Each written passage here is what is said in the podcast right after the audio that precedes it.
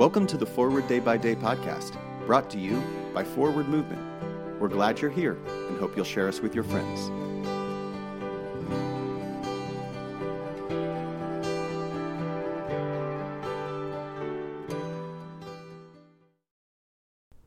Today is Saturday, August 14th, 2021. Today the church commemorates the feast of Jonathan Myrick Daniels. Today's reading is from 2 Samuel chapter 16, verse 12. It may be that the Lord will look on my distress, and the Lord will repay me with good for this cursing of me today.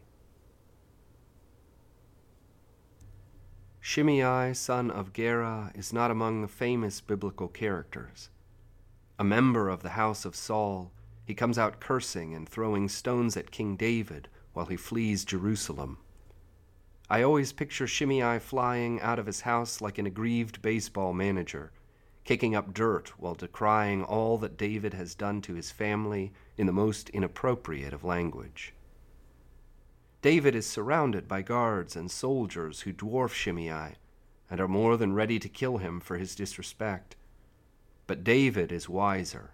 He commands restraint, recognizing that either God has inspired Shimei to curse, in which case David deserves it, or that these invectives are groundless, and God will repay David with good for the insults he endures.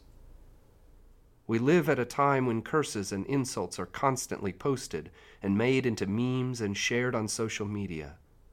Hitting back harder is always the temptation.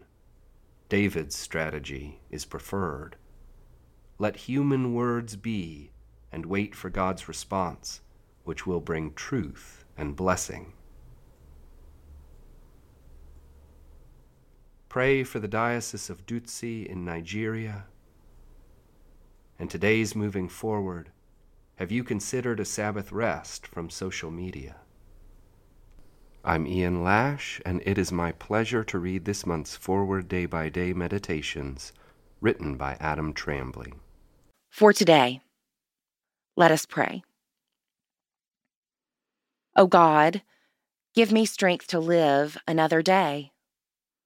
Let me not turn coward before its difficulties or prove recreant to its duties. Let me not lose faith in other people. Keep me sweet and sound of heart in spite of ingratitude, treachery, or meanness. Preserve me from minding little stings or giving them. Help me to keep my heart clean, and to live so honestly and fearlessly that no outward failure can dishearten me or take away the joy of conscious integrity. Open wide the eyes of my soul that I may see good in all things. Grant me this day some new vision of thy truth. Inspire me with the spirit of joy and gladness, and make me the cup of strength to suffering souls. In the name of the strong deliverer, our only Lord and Savior, Jesus Christ. Amen. Thanks for spending part of your day with us.